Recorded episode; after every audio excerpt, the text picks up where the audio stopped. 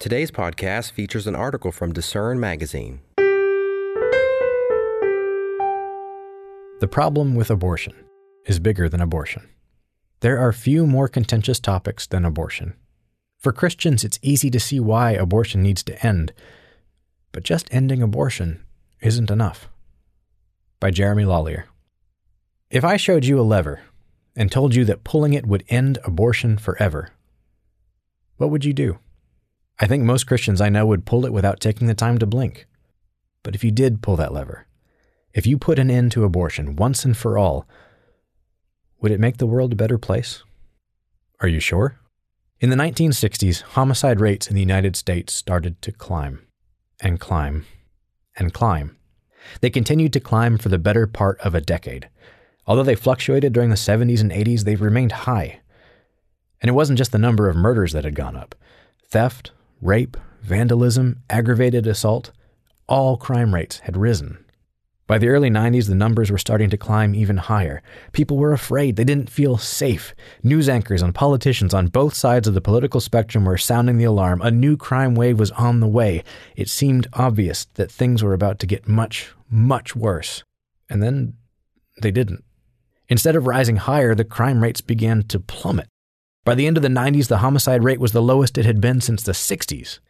Against all odds, life in the United States was safer than it had been in a long, long time. But no one really knew why.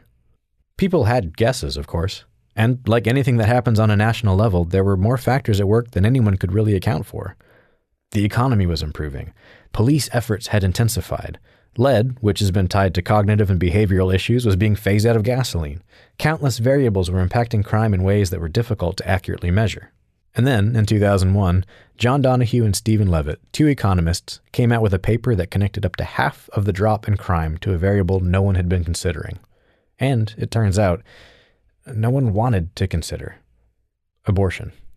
When the U.S. Supreme Court legalized abortion in 1973 with Roe v. Wade, the abortion rate skyrocketed. But for who? Donohue and Levitt observed that teenagers, unmarried women, and the economically disadvantaged are all substantially more likely to seek abortions. The Impact of Legalized Abortion on Crime, 2001.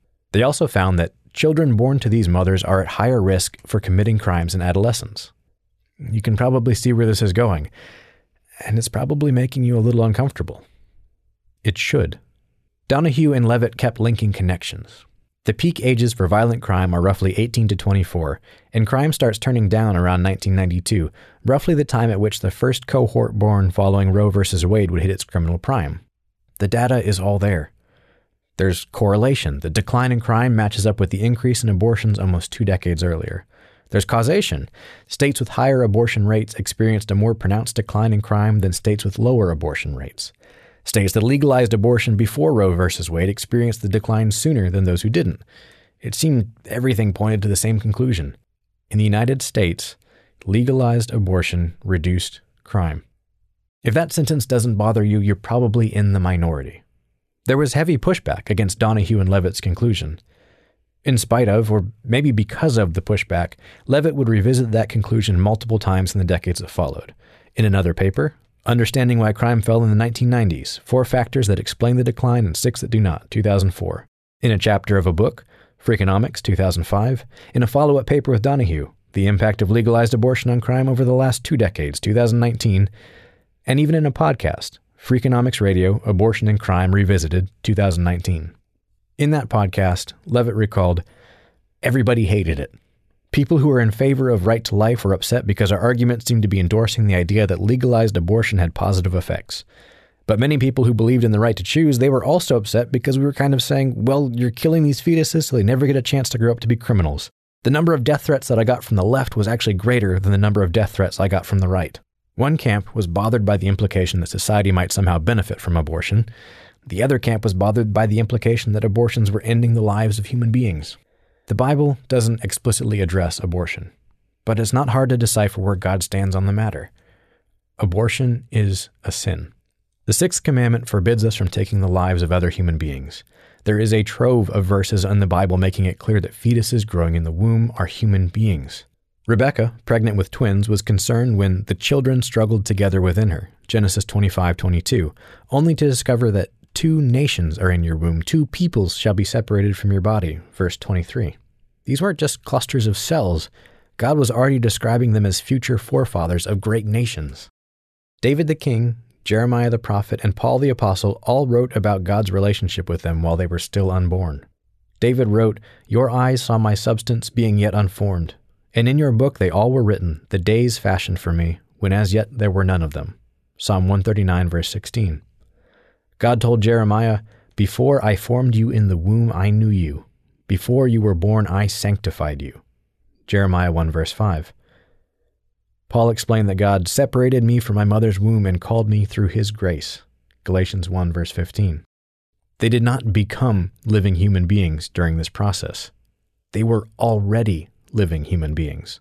When Mary, who was pregnant with Jesus Christ, visited her cousin Elizabeth, who was pregnant with John the Baptist, Elizabeth remarked how the babe leaped in my womb for joy. Luke 144.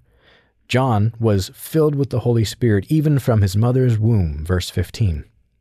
And what Christian would argue that the unborn Jesus Christ only became the Son of God once Mary gave birth to him? Even Old Testament law makes the distinction clear.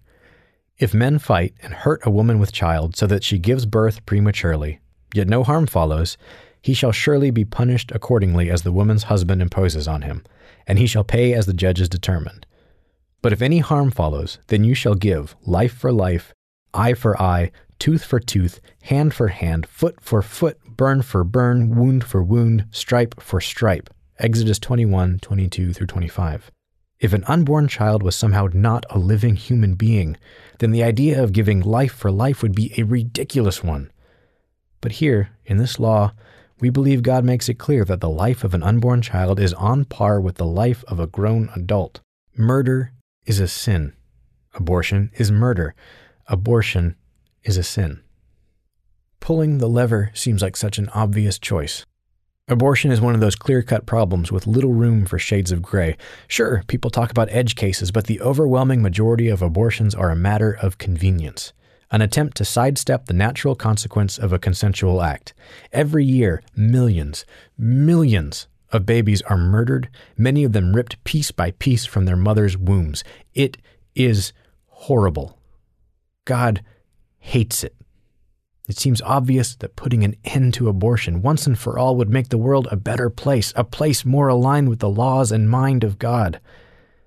And yet, in spite of all that, there's a mountain of evidence suggesting that without legalized abortion, crime in the United States would be worse than it is right now, possibly much worse. As Christians, how are we supposed to process that? What's the lesson? Would ending abortion be wrong somehow? Would it be better to let it go on and accept it as a necessary evil? No, of course not. Abortion is wrong, and it's never a mistake to end a wrong thing. There is an important lesson here. Donohue and Levitt inadvertently highlighted it in their 2001 paper, and we as Christians must take careful note of it. The problem with abortion is bigger than just abortion. We can get so fixated on the awful reality of abortion that we don't stop to realize that it's only the tip of the iceberg. Removing it would only reveal some of the deeper, far more twisted problems that lie beneath. So many of the babies that are dying in abortion clinics now would instead be growing up in homes where they would be unwanted, unloved, and even abused. We can't pretend that forcing parents to keep their children alive would somehow guarantee a positive life for those children. And we can't place all the emphasis on the fact that these children deserve to live. We need to place just as much emphasis on the fact that they deserve a life worth living. They deserve a solid, dependable family unit. They deserve a home where they feel safe and loved. They deserve to be protected from the warped and twisted things of this world, and they deserve, above all, loving and compassionate guides who will teach them about God's way of life. When you sit in your house, when you walk by the way, when you lie down, and when you rise up. Deuteronomy 6, verse 7. The lever to stop all abortions can't give them that. No law or decree of man can make that happen. But there is someone who can. Make no mistake, the lever should be pulled. It absolutely must be pulled, and one day it will be. But the lever isn't enough. As Christians, we say we want to see an end to abortion, and we do. But what we really want is something more than that. We want a change of heart, We want to see a world transformed by God's way of life, a world where nation shall not lift up sword against nation, neither shall they learn war any more. Isaiah 2 4, where everyone shall sit under his vine and under his fig tree, and no one shall make them afraid. Micah 4 verse 4. That world, that change of heart is coming. One day, an angel will cry out that the kingdoms of this world have become the kingdoms of our Lord and of his Christ, and he shall reign forever and ever. Revelation 11, verse 15. Jesus Christ and his saints will begin the process of creating a world where they shall not hurt nor destroy in my holy mountain, for the earth shall be full of the knowledge of the Lord as the waters cover the sea. Isaiah 11:9. Children will be loved. They will be protected. They will be cared for. And in that world where war has ended, where no one is made to be afraid, where destruction is forbidden, we will see a beautiful thing. The streets of the city shall be full of boys and girls playing. Zechariah 8, verse 5. Sidebar What if you've already had an abortion? If you've already had an abortion, there's precious little comfort in reading an article about what a terrible sin abortion is. You probably don't need any convincing. You're probably looking for a way to move forward and find peace. The Apostle Paul asked the Corinthians, do you not know that the unrighteous will not inherit the kingdom of God? Do not be deceived.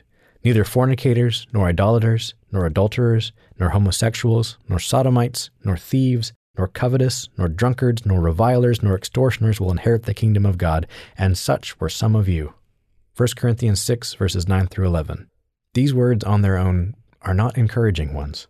Here is a reminder that sin, all sin, prevents us from entering the kingdom of God. It cuts us off from our Father in heaven and erodes our relationship with Him. But Paul didn't say, and such are some of you, did he? He said, were. Such were some of you. Past tense. Labels that held truth once, but no longer. Some of the Corinthians had been these things, but they weren't now. Why? What changed? But you were washed, but you were sanctified, but you were justified in the name of the Lord Jesus and by the Spirit of our God. Verse 11. These sins were behind the Corinthians. They were forgiven, they were absolved, and they were clean in the eyes of God. Their past sins no longer defined them. John wrote, If we walk in the light as he is in the light, we have fellowship with one another, and the blood of Jesus Christ, his Son, cleanses us from all sin. 1 John 1 verse 7 not some sins, not the sins we consider forgivable, all sin. James wrote that whoever shall keep the whole law yet stumble in one point, he is guilty of all. James 2, verse 10. A sobering thought, but one that he accented with these words Mercy triumphs over judgment. Verse 13. Judgment comes first. We're all guilty of sin. The only way to remove that guilt is through repentance seeking God's forgiveness and committing to changing our ways. And when we repent, God's mercy, forgiveness we don't deserve, triumphs over his judgment, the punishment we do deserve. There is no sin so small that it can't separate us from God, and there is no sin so big that God cannot forgive it. There is no sin so big that God cannot make you clean again. Genuine repentance and baptism are key components in this process of finding forgiveness through the blood of Christ, and you can learn more about it in our article, What is Forgiveness of Sins? Because of that forgiveness, who you were doesn't have to remain a part of who you are. It doesn't mean you'll forget about the past or never feel pain from it again. But what you've done isn't a burden of self loathing that God expects you to carry around in an act of continual penance. The penalty for your sin, for all sin, has been paid. The way forward is open, and God is waiting for you with open arms. Thanks for listening. For more information from today's featured article, visit lifehopeandtruth.com.